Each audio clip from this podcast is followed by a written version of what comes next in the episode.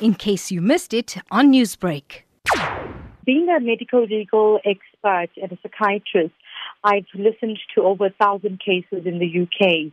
But hearing the intricate details of what happened to my mom on the night she was murdered and how she had suffered with one of the accused was shocking for me and even more difficult to hear of what actually was the plot behind her murder.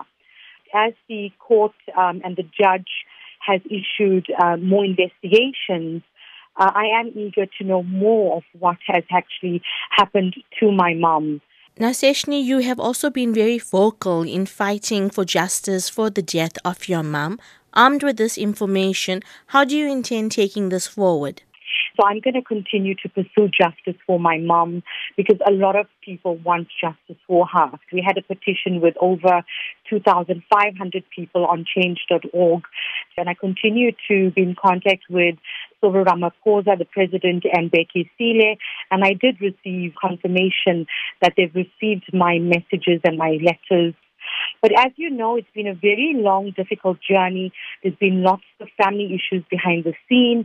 And um, I was even contacted yesterday and warned by a family member that if I continued to pursue justice, that whoever killed my mom, apart from these two killers, um, as you know, there's investigations that they might not have acted alone, and, and that's what the judge has actually issued. And what I've been told is that if I continue to pursue justice, that whoever has harmed my mum and murdered her could come after me and my family in the UK. So that was very shocking for me. And I will continue as a dutiful daughter for justice and what sort of message of hope and advice can you provide for other families who are seeking justice for the death of a loved one due to crime in South Africa? For me, it's about the love that I had for my mom, not about material things.